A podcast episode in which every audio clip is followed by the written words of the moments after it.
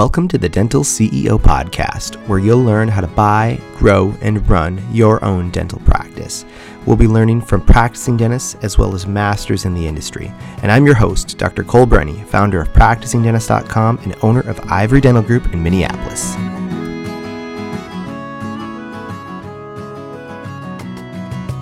Hello, everyone. Today we are going to be interviewing Addison Killeen. He is a practicing dentist in Nebraska, Lincoln, Nebraska, and today he's going to share with us his story, how he learned the business of dentistry, and how learning and mastering the business of dentistry helped him to grow his practice into multiple practices. Um, he's a great guy, and he's going to share with us his tips. And stay tuned at the end. He's also going to disclose and give us some of his uh, KPI sheets and his um, his metrics, so to help you uh, run your business efficiently. Thanks a lot. Here's Addison. Uh, yeah, so now we, uh, when I joined in 2012, um, it was just one practice, and there was uh, three of us guys practicing out of seven rooms. Okay. And so they had had a, a doctor retire.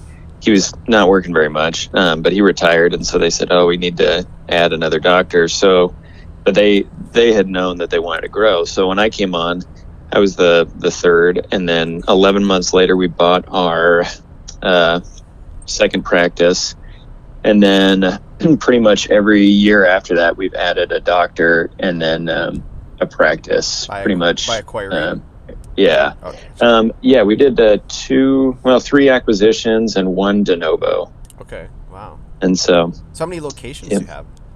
Uh, right now we have five, but we're acquiring our sixth uh, next month, and then we're um, doing another de novo uh, before the end of the year actually. Wow. So we'll have seven by the end of the year. So how many partners are there? Uh, right now, there's um, us three main partners, and then we have a couple other uh, minor partners. Um, but we're hoping, you know, we're hoping to bring on other uh, the other associate dentists on as partners. Um, probably the first of the year, we're going to do a, a, restructuring and add on the other doctors. Oh wow, that's awesome. Well, hey man, yeah. so how'd, how'd you get into that? What's what's? I mean, it must be something you love because I know it's not for everybody to have multiple practices. But how did you how did you get into it? How did you love it?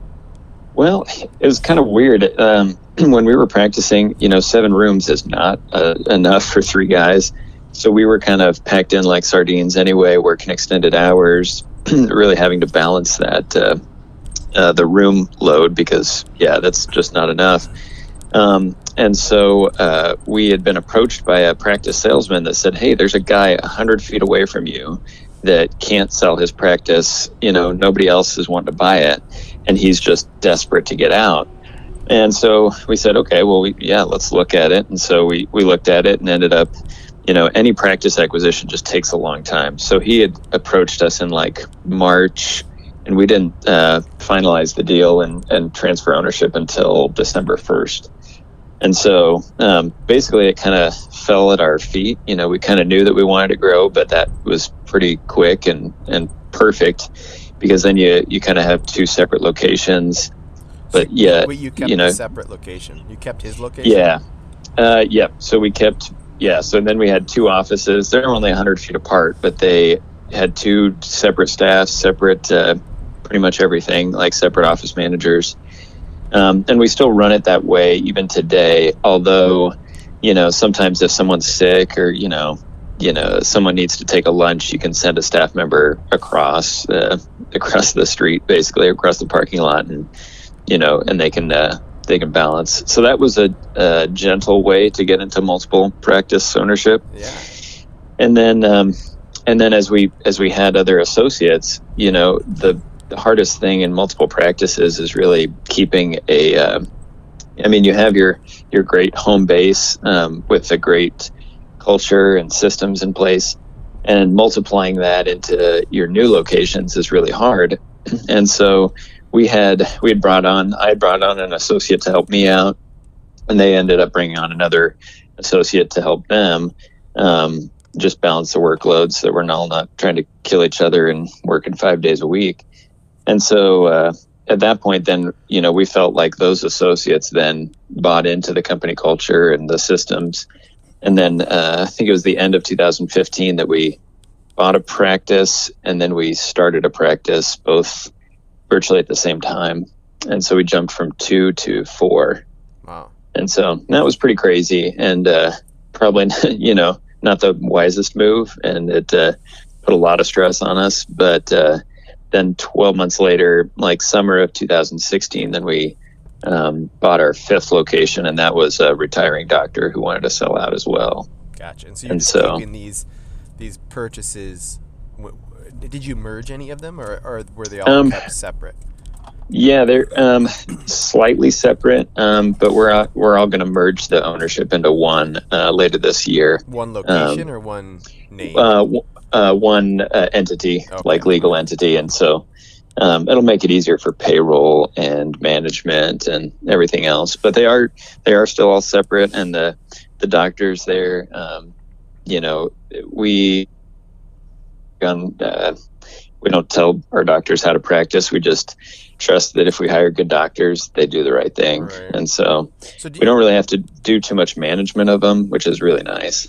So for that, uh, for those standalone acquisitions like that, I know it's important to kind of kind of pick the right practices, right? So how what what, what do you look for? What were you looking at in terms of size? How big are those acquisitions? Um, the the uh, the first one that we ever did back in 2012, um, that was a sizable one. That was like a about 600,000 purchase price, I think. Um, and then we purchased the real estate uh, too, and that was about another 600,000, I How believe. Many, how many patients and, and revenue were they doing? Uh, revenue of about 880,000. Okay. and so it was a little bit probably above market uh, in terms of i mean we probably paid right at about market rate or maybe a little higher um, but he had a, a total a ton of room for growth um, in terms of just he had a lot of patients but hadn't been doing a whole lot of work on them. Um, you know as, as these dentists get older they they're tired. They don't really they kind of push things off and say well we'll do a crown but maybe in a couple years. Um, and so when I walked in, it allowed me to to really boom, and then that's what allowed me to add a second doctor. So I took it from 880 in collections to uh, 1.6 in about uh, three years, well, two and a half to three years. So that's adding an associate, and then um, and both of us working uh, four to five days a week. Wow. Um, and so, yeah, so that uh, that was our first acquisition. Um, the other ones, um, one of them, the other acquisition we did in 15 was a, a smaller office, about 360 in revenue, and uh, and that's uh, another. I mean, that was a great situation as well, um, where the revenues are small. Um, his was a mostly cash pay. He wasn't in uh, with any insurance other than Delta Dental Mm-hmm. and Delta, you know, has historically been pretty good to dentists. And so, uh, yeah, in that acquisition, that was a smaller uh, purchase price. So, of revenues of 360, we paid 200,000, I think. Yeah, and so um, at 200,000, that was a that was a pretty good deal. Um, you know, especially with a cash pay um, patient base. Um, And you were able to keep that as a standalone practice as well. Yep, and we kept that as in a different part of town, and so yeah, that was perfect as well. Um, So kind of, able to grow the revenues because that's kind of borderline, right? I mean, 360, you start looking at overhead numbers and efficiency, Oh, yeah. right? At, at 360, you start to lose. I'm sure if, if you lose yeah, revenue, that's- you're in trouble.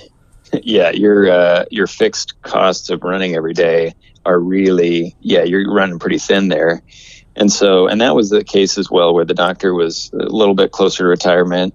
Um, he since retired now, so it uh, he worked for us for two years. so he did stay on. Um, yeah, so he did stay on, and that was a little bit tougher, um, but it did help because patients were extremely loyal to him, and um yeah, and that helped. Once we threw a new associate in there, kind of, and did some more marketing, um, and grow the grow the revenues of the practice, and now the revenues of that practice, I think, are closer to five hundred thousand. Okay. And so, uh, yeah, so, and then, yeah, once you get above 360, you're kind of out of that uh, danger zone. right. Um, because if, you know, if you're running a small practice as a single doctor, revenues like 360 means that you're, you're not really making uh, a whole lot on your your own doctor work. Right. Um, not enough for any guys, uh, young guys our ages, to uh, pay their student loans and you know start saving for retirement at all. Yeah, that's that's interesting, Addison. So you, so how did you? Here's a question that everybody listening probably wants to, to know: is how did you learn how to do this? I mean, how, what were the what were the places that you were able to to kind of because you'd made a lot of big big business moves in dentistry and kind of must understand how to run a practice really well to make to make it efficient and make money and not run around like a chicken with your head cut off, right? Because that's the risk. Is sometimes we work super hard for for not a lot of money, um, and that's not the way we want to practice. So, what did you do, and what did you learn? What you know, what did you see as really important to doing this well? Yeah, well, uh, the biggest thing is watching the numbers. Um, basically watching our overhead. Um, back when I was a teenager, I uh, here in town there's a great restaurant called Lazlo's. Um, that if you ever come to a Husker game in Lincoln, Lazlo's the, is the place to go. Just a good family restaurant.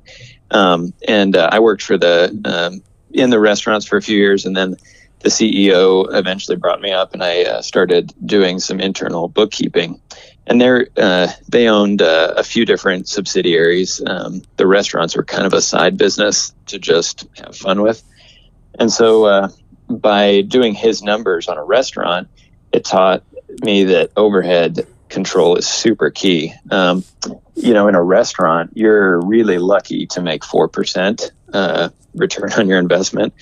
And so, I mean, if you screw up one or two percent in a few different categories, you're losing money. And that's why in the restaurant business, uh, I think 80% of restaurants uh, fail within the first five years. And so um, it's just a really high failure rate because the margins are so thin. And a lot of people don't know how to control those margins. Um, kind of like when you when you go into any restaurant, if they have a special for the day, they probably got a food uh, discount on something and they were able to work it in. And basically, that special probably has a higher profit margin because of lower food costs. Well, in dentistry, we're super lucky because we have great margins as long as we can control them effectively. Um, I mean, in our practices, we try to be super thin on the things that we can be uh, really stingy about. Um, mostly, you know, uh, dental supplies. I, I, try to be really uh, slim on those. So uh, I know in some some cases out there they say six percent should be your your target. Um, I try to always shoot for four percent.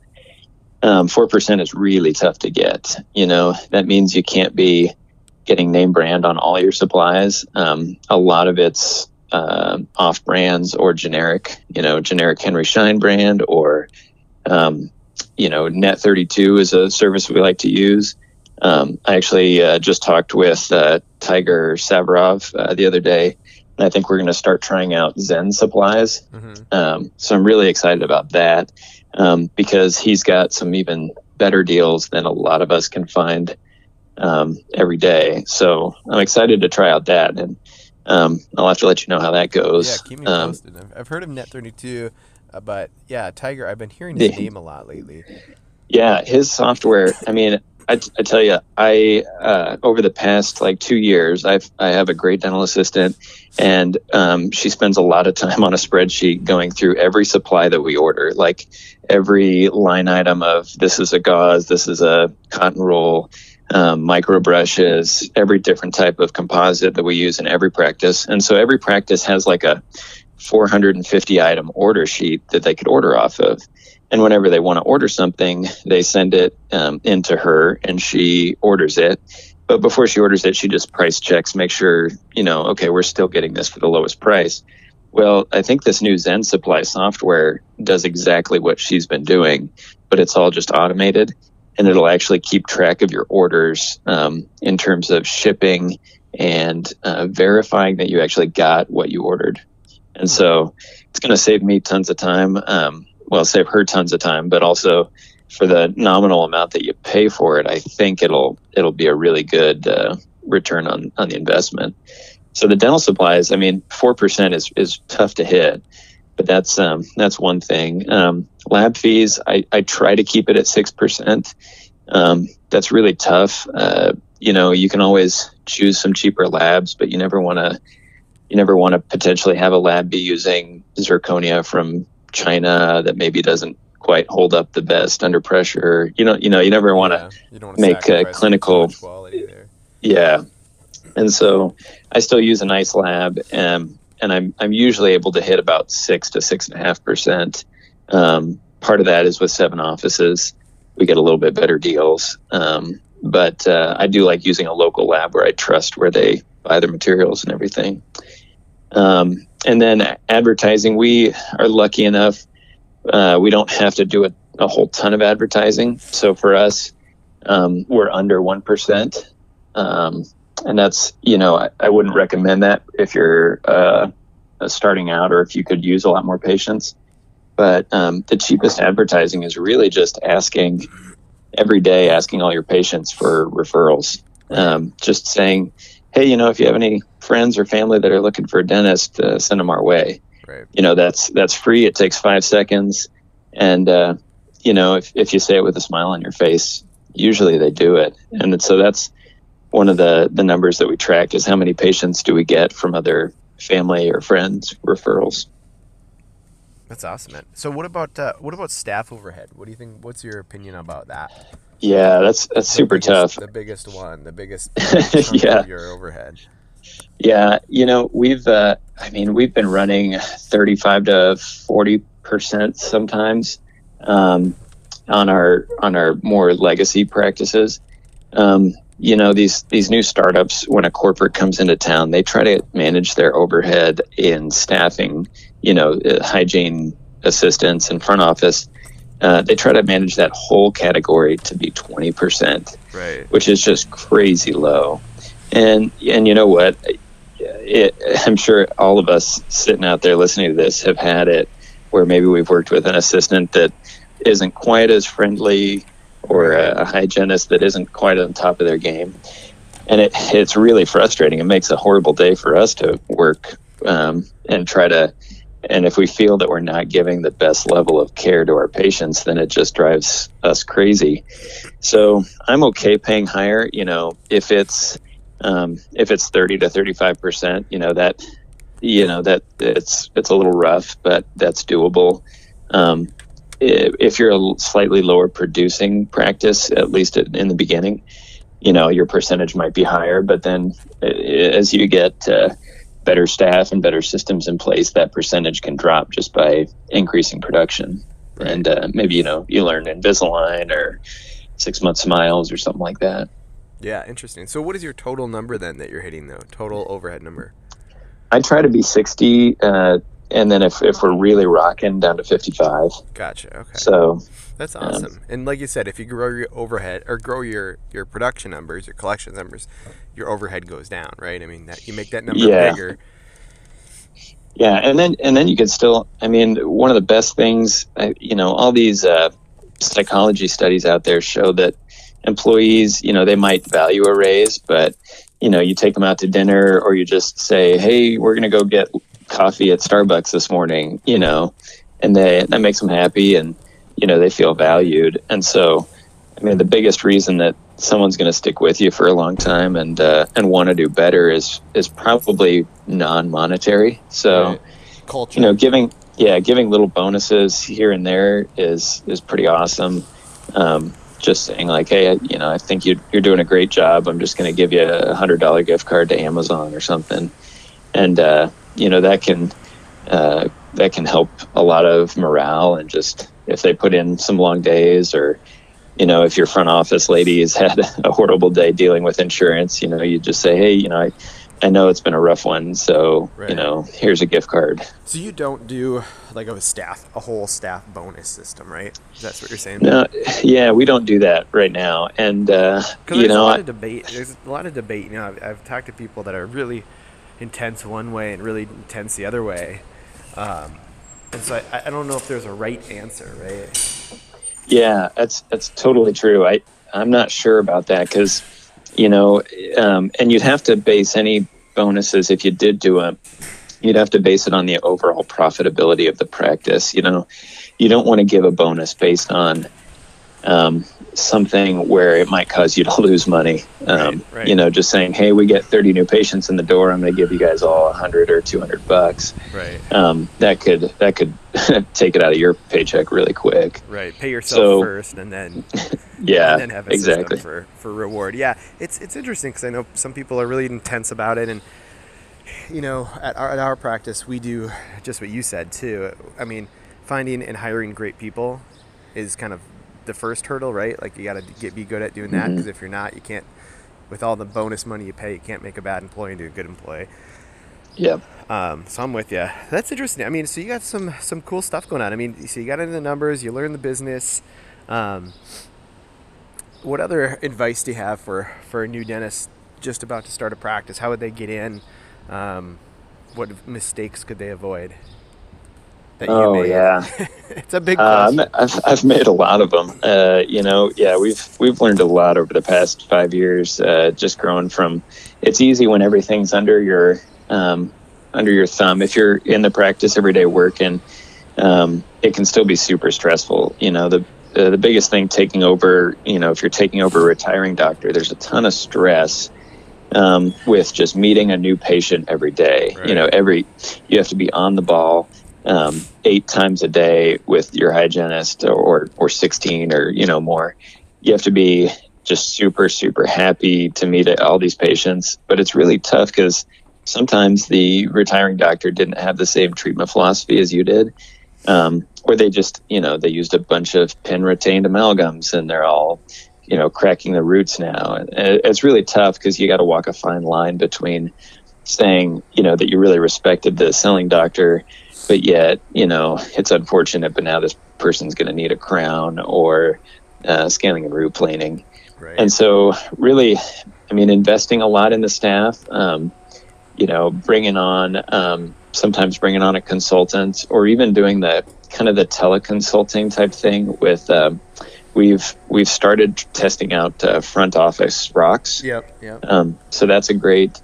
system to help um, reduce some of those just um, office functionality issues, like you know reducing your no-show cancel rate. Um, you know they uh, that's one thing that we we watch. Um, one of the biggest things uh, I would say is, um, and I've I've found this with my staff is engaging them in the numbers, not as much the profitability of the practice, but some of the other uh, indicators like um, you know, like our no-show cancel rate, or how many days till the next new patient uh, opening and hygiene, um, or how many days until the next scaling and root planing uh, appointment and hygiene. Um, some of those numbers, um, after we watch them for a while, and uh, if I set a target for them, the staff starts coming up with ways to hit them. Right. Um, you know, the no-show cancel rate. You just hate when when a patient, you know, you're expecting to get an hour with a patient and they just don't show up, and so you're paying your hygienist to sit there. right. You know, it's it's so painful. Right. And so, um, yeah, like when when uh, we started tracking that number um, in my location only, we started to we saw it. It was like eight and a half to nine and a half percent some weeks. And so we just started saying, "Hey, what do what do we think we could do to do to do this?" And the staff took ownership of it. And it was really great. We didn't I didn't have to pay any bonuses or any other things, but they just started coming up with ideas like, "Hey, let's let's do front office rocks to see if we can change our wording to help reduce no shows. And then they started sending out emails the morning of um, that didn't ask for a response or anything. It just said, Hey, we're looking forward to seeing you later today at one o'clock. Uh, see you then. And, um, you know, in, in today's busy world, people, you know, they get a little ding on their email at eight o'clock. If they're already at work, then they say, Oh, yeah, I do have that dental appointment today. Right. And so we've dropped that percentage by about 2%. And, you know, I don't totally know how much that impacts our bottom line, but I know it helps a ton. Yeah. You know, sure. 2% over a thousand or a couple thousand appointments um, can help a lot. Well, if you think about And so- it, right, the revenue lost in that one appointment times Oh. 12 months, right? Yeah, it's so some of some of those leading indicators. Um, you know, I, I always I like to keep it so that if a new patient calls, we could get them in within seven days. And so, um, if you're getting a steady new patient flow, I mean, a, a lot of us younger doctors are eager to work hard and develop our patient base. You know, if we're getting a lot of new patients, sometimes that does mean that our um, our hygienists start getting booked out further and further, and so then we need to add, you know, another four hours here, or you know, or a full eight hour day sometimes. And so keeping that number down too helps because um, if a new patient calls, like I've, I've started to see if we book them out too far um, and we don't build enough value over the phone at the initial phone call, then they just don't show up because they've probably found somewhere else to go. Right. And so that's it's always good to get them in the door as quick as possible to try to develop that relationship uh, quickly. If it's on the top of their mind, then you know they want to get in quick. Right. Yep. Yep. I love that. That's great advice. Um, well, Addison, I love it. Thank you for the tips. It's awesome. Um, I'll let you get to work, and I know your kids are up, but um, maybe uh, when I put this together and post it, if you wouldn't mind sharing, um, I know you're on the, the Facebook mastermind group, so um, just maybe uh, if you're willing, share some of your numbers or what you look at, and and maybe oh, be, totally. a, be a, a, great resource for uh, for the rest of the crew. All right, everyone, that concludes our interview with Dr. Addison Killeen from Lincoln, Nebraska. And stay tuned for more Practicing Dentists and Dental CEO podcasts where I teach dentists to grow, buy, and build practices that they love. If anyone out there is interested in talking or needs help, um, shoot me an email at drbrenny at practicingdentist.com. Thanks a lot.